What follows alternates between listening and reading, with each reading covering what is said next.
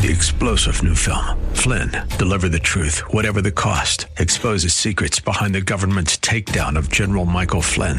Flynn knew what the intel world had been up to. He ordered the first audit of the use of contractors. This set off alarm bells. He told the truth. He was the most dangerous person for Donald Trump to hire. They had to get rid of Flynn. Flynn, deliver the truth, whatever the cost. Available now. Watch it today. Go to salemnow.com. Salemnow.com.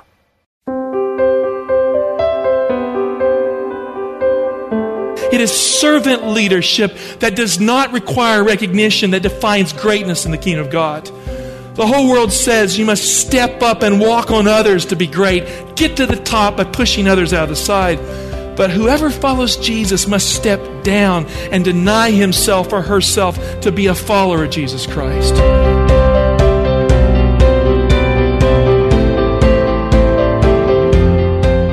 That's Pastor Michael Oxentenko, and this is Reaching Your Heart. Here at Reaching Your Heart, we believe that God answers prayer. If you need prayer, make sure that you call us at 888 244 HOPE. That's 888 244 4673. Someone is there right now to take your prayer request and to pray with you. 888 244 HOPE. Today's Reaching Your Heart with Pastor Michael Oxentenko is number 16 in the Cosmic Controversy series. We brought you the first portion of this broadcast yesterday, and we will conclude it now. Remember, it's called The Man Who Stepped Down.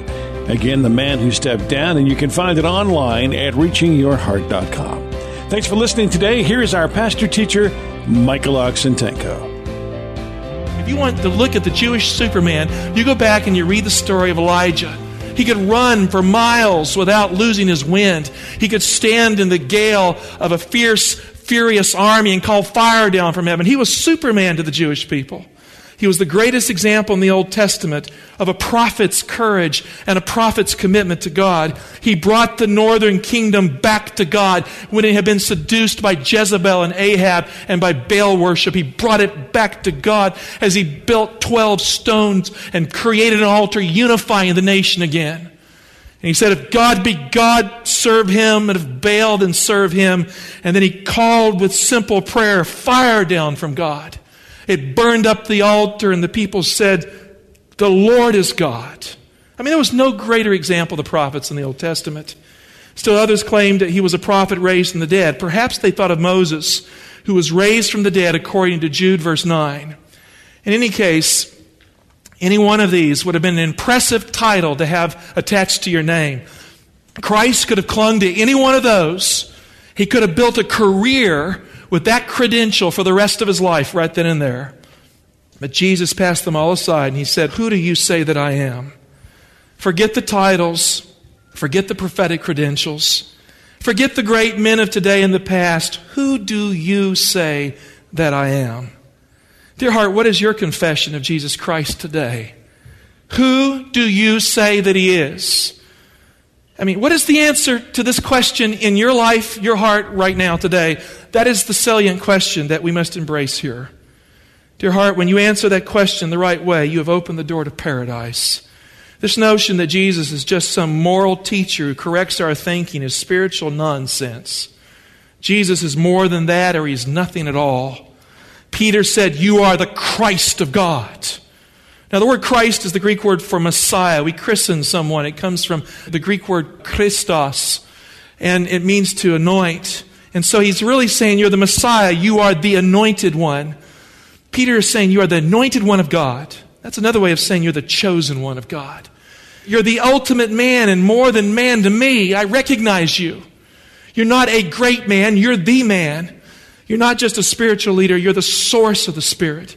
You're not just the righteous and moral one. You're God's perfect anointed one that makes us righteous and morally clean. You are God's Messiah, the man I want to follow for the rest of my life. That's what he's trying to say here. I mean, when we confess Christ, what are we confessing? That we have the right belief system, that we somehow can say the right things religiously, or that we want Jesus as the hero of our life, the captain, the Lord, the chosen one of God to be the one that leads us. Peter got it right. The Bible says that you must believe in your heart and confess with your lips that Jesus is Lord to be saved. I mean, there's no such thing as a silent believer in the Scripture. There's no such notion as having a belief in Christ and not telling others about that belief, of somehow holding it to yourself and being a good witness by saying nothing. It is totally incompatible with Bible belief. Not a teacher, not a preacher, not a spiritual philosopher is Jesus. None of these and more than this is He. Dear heart, you must confess with your mouth and believe in your heart that Jesus is God's Messiah, the Lord, to be saved. Now, we don't come to church here to look good. Some of you will say, Amen, right? No. We come to church to find Jesus and be saved and help others get there. Is that not why we come to church? I mean, this notion that we're trying to reconstruct some golden community that will create some warm, fuzzy kingdom feeling here, that's not what it's about. Dear heart, the pursuit of religion is Jesus. The reason for gathering is in His name. And the purpose to be here is to know Him, to have Him, to be the Lord of our life, both individually and corporately, and everything else is commentary. In verse 21, Jesus told Peter to not tell it to a single soul until he should be raised from the dead. He said, What you have confessed here is so important. Wait until the resurrection to make it broad. Verse 21, but he charged and commanded them to tell this to no one, saying, the Son of Man must suffer many things, be rejected by the elders and chief priests and scribes, and be killed, and on the third day be raised. Now, Peter's confession was a prophetic foretaste of the proclamation of the everlasting gospel. I mean, what he said right then and there is the core and kernel of the truth that will go to the world. The gospel of Mark is the gospel according to Peter, transmitted to Mark. And Jesus put it plainly in the Gospel of Mark that Peter records Mark 16, 15, and 16. I mean, here we have the simple mission of the Christian church defined by Christ. And he said to them, Go into all the world and preach the gospel to the whole creation. He who believes and is baptized will be saved, but he who does not believe will be condemned. Now, you can't get more simple than that, can you? If you believe that Christ died for your sins in accordance with the Scriptures, which Paul tells us is the most important truth of the gospel. If you believe he was raised, like it says in Romans 4.25, for your acceptance, if you believe that he ever lives to make intercession for you, and Christ even called the gospel the gospel of the kingdom. In Daniel 7, 13 and 14, he comes before the Ancient of Days at the end of time before the second coming to receive his kingdom. And in Daniel 7, 21, it says, I saw that horn making war on the saints until the judgment set.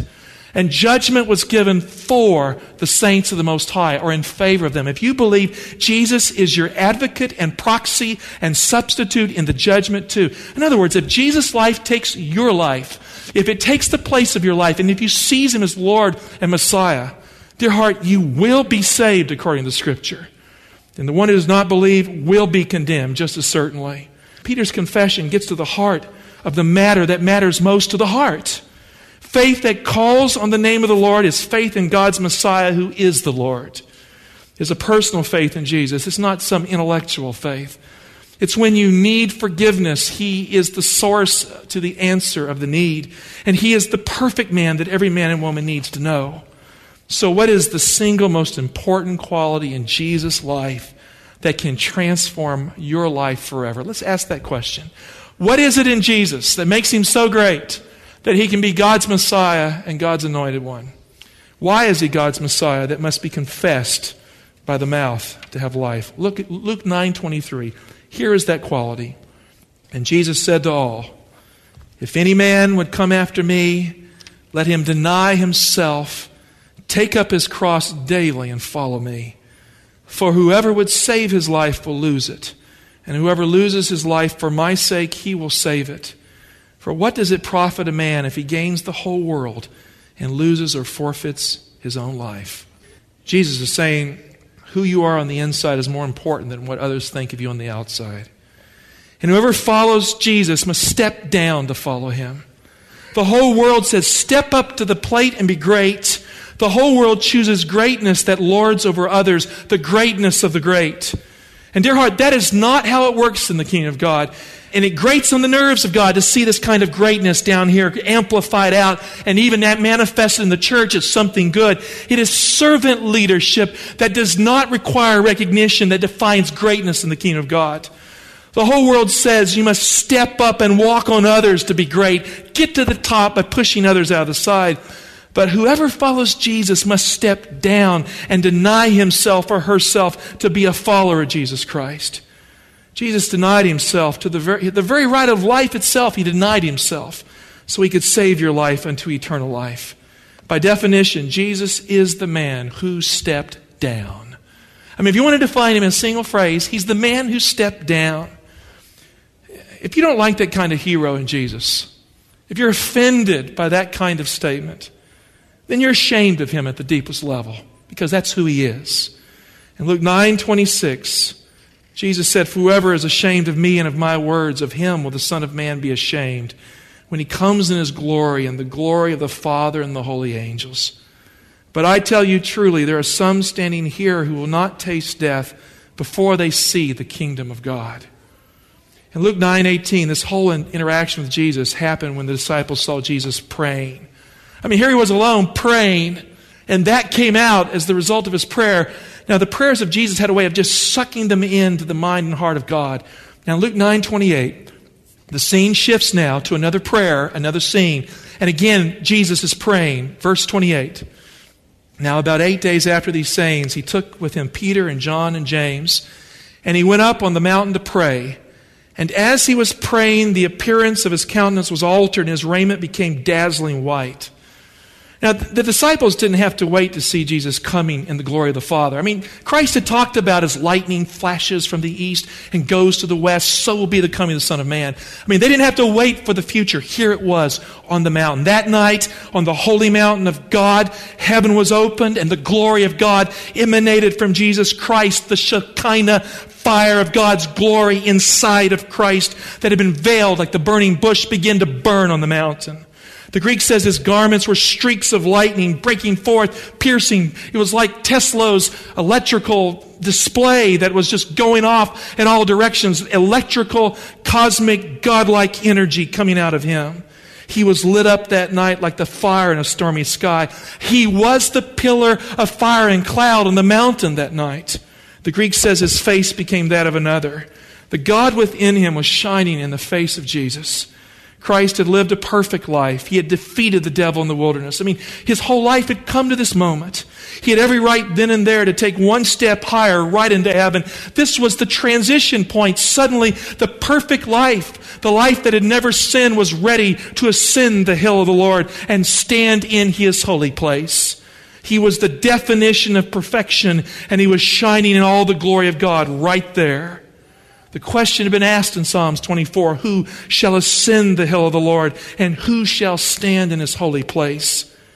Christ had met the condition of a pure heart and clean hands. He was ready to go home. He could have taken one step right there and never come back. He had every right to leave and not die. He was only a step from the mountain into glory. He had met the test, and the kingdom of God was his by right to take and go home to glory. He didn't have to wait for the future. Heaven was his own. Right there. It was his by right. It was coming out of him. He was coming to God right there. Verse 30 And behold, two men talked with him, Moses and Elijah, who appeared in glory and spoke of his departure, which he was to accomplish at Jerusalem. The Bible says two men talked with him on the mountain. No dialogue with angels anymore. The fate of humanity was wrapped up in the choices that Jesus would make right there. So Moses and Elijah were the spokespersons for the human race. One had never died, had been caught up in a fiery chariot to God, and the other had been reclaimed from death and resurrection. And so they stood on the holy mountain of God. Together they stood, knowing that whatever decision Jesus made, their fate was in his hand. We don't have to guess at what they were saying. The Bible says they were talking about his departure that he was going to accomplish at Jerusalem. Now, the original Greek literally says they were talking about his exodus, a new exodus that he would accomplish at Jerusalem. He had the opportunity to leave right there. But they were talking about him leaving, coming down the mountain, and leaving at Jerusalem through the cross. So there he stood in the glory of the kingdom on the mountain. He had every right to take the next step into glory and never come back, exit out of the dark world right then and there. He could have left it all behind because he had absolute perfection. He could have put on the royal robe and left it. He could have seized the crown again. He could have stepped into angel land, leaving the devil's dominion far behind. But he would have had to leave Moses and Elijah here too, because they had no moral right to eternity unless he did something. Had he stepped into glory, had he stepped up instead of stepping down, the story would have ended for you and me too. For us to be saved, he had to step down.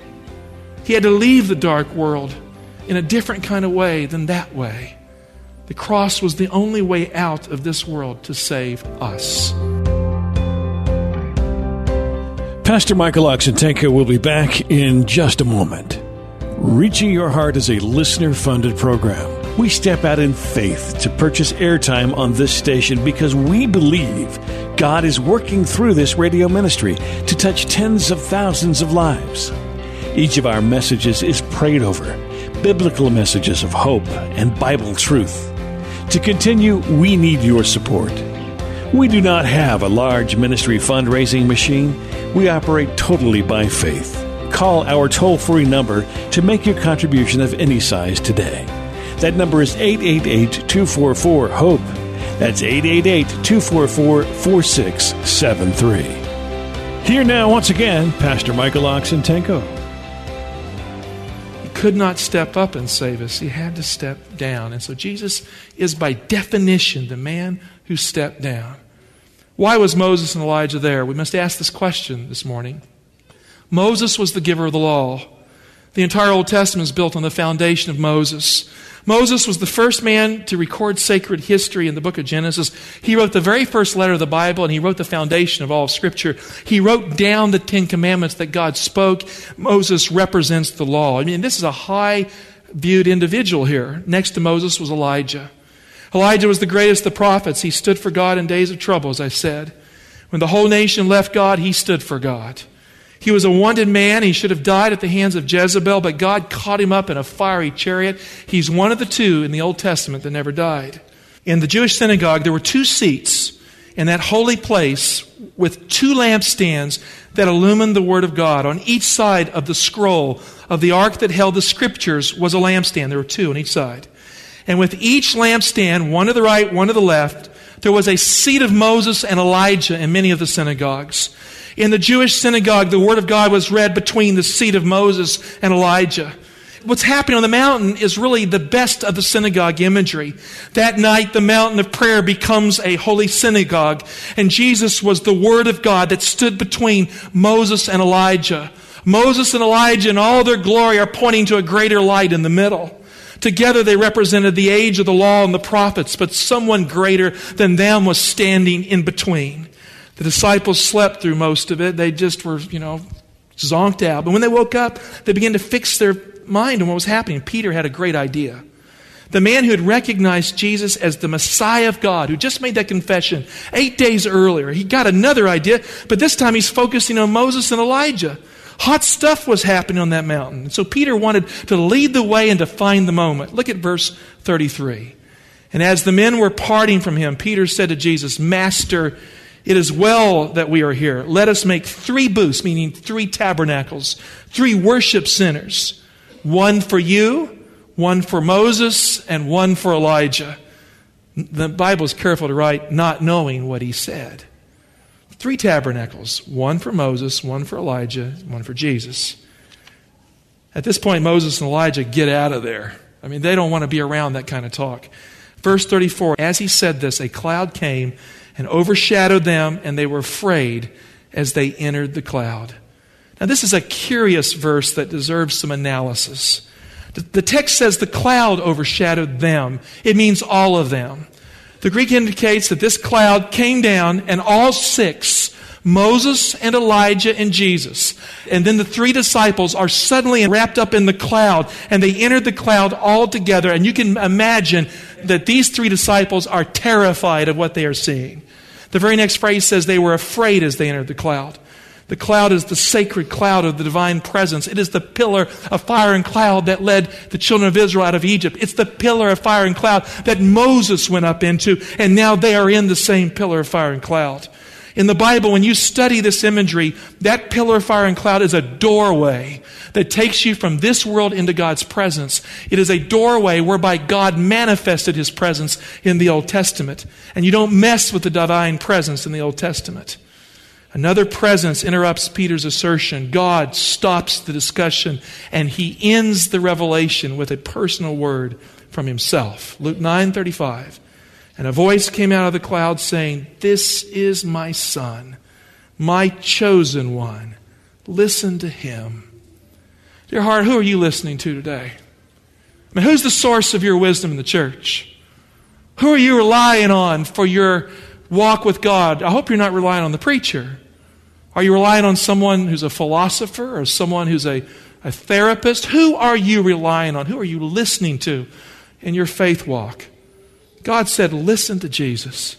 Moses and Elijah were great in their day, but Jesus is the Word of God that stands in the middle.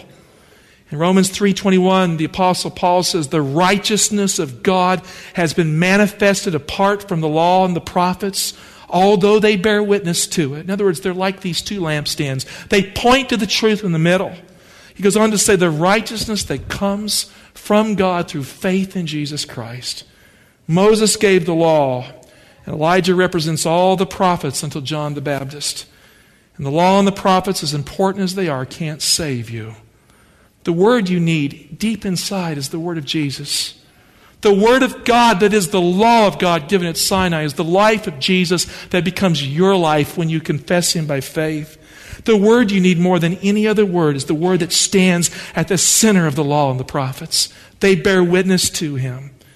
The word that is illumined between the seat of Moses and Elijah, between the two lampstands, which are the two witnesses in the book of Revelation. They point to Jesus in the middle. The law is an eternal moral standard. And this idea the law is done away with is just utterly ridiculous. But the law is not your Savior nonetheless. It points to Jesus who saves you from it, from its condemnation. The law in the end really must be alive. And Jesus is the law of God that is alive, that glows with the glow of God, that is on the mountain, the holy mountain of God, and the lightning, the storm, and the cloud. And Moses and Elijah must stand aside so that Jesus will shine in his glory. Hebrews 1 1 to 3. In many and various ways, God spoke of old to our fathers by the prophets. But in these last days, He has spoken to us by a Son, whom He appointed the heir of all things, through whom also He created the world. He reflects the glory of God and bears the very stamp of His nature, upholding the universe by His word of power. And when He had made purification for sins, Jesus sat down at the right hand of the Majesty on high. Moses and Elijah came that day to speak of his departure on the cross of Calvary. Christ could have stepped into heaven right then and there on that holy mountain and never come back. But for you and me to be saved, he had to leave in a different kind of way than that. He had to step down and go to the cross. He had to deny himself and lose his life to save your life. He didn't want to go to heaven without you. He didn't want to stand on the holy mountain of God without you standing there. He didn't want to step into glory without you stepping into glory with him. He had to step down and come down to save the human race from the face of God's displeasure with sin, because in that displeasure of sin was God's holy will to make the universe clean. He could not violate it, but He didn't want to let you go. The only way to perfection, dear heart, is the cross of Christ. The only way to glory is to step down and seize the cross. You can't get to heaven any other way than the way Jesus went to heaven. Did you hear me? If you want to get to heaven without the cross, Christ didn't go to heaven without the cross. He chose to step down from the mountain of glory and seize the cross as the road and the reality that is eternal life. And when you kneel at the cross of Jesus Christ, when you really kneel at the cross of Christ, you see the glory that was gleaming on the mountain like lightning. You see the Word of God that stood between Moses and Elijah, nailed between two thieves. When he was transfigured, he was in his glory, but when he is at the cross, he is in all of his glory. You see the chosen one of God, the Messiah of God, the chosen one that saves you for God. You see the face that looked like another, and you see that face looking at you. Instead of lightning, there are tears in his eyes that glisten in the storm with the light of God. And in those eyes, you see forgiveness that is real, fixed in time for you. You see the feet on that wooden beam. You see the feet bleeding for you. The beautiful feet. The beautiful feet. The beautiful feet. How beautiful. The feet that stepped down to save you. Well, that will conclude The Man Who Stepped Down today's Reaching Your Heart, a part of the Cosmic Controversy series. If you missed any portion of this broadcast, you can find it online at reachingyourheart.com. And thanks for listening today. Are you fascinated by the prophecies of Revelation? Have you wished you could understand prophecy better? Do the symbols of the Bible's last book baffle you? God's Last Altar Call is just the book you need. Mark Finley clearly explains the events soon to unfold in this world. Be sure to call today for your copy. 888 244 HOPE. That's 888 244 4673. The book is yours for a donation of any size. Thank you for your generosity. Your donations keep this ministry on the air. Again, thank you for your support. 888 244 HOPE. That's 888 244 4673. Again, you can listen to this broadcast online at reachingyourheart.com in its entirety, along with the rest of the Cosmic Controversy series. And join us again next time. We so appreciate you listening. For Pastor Michael Oxentenko and everyone here, we do pray that God is reaching your heart.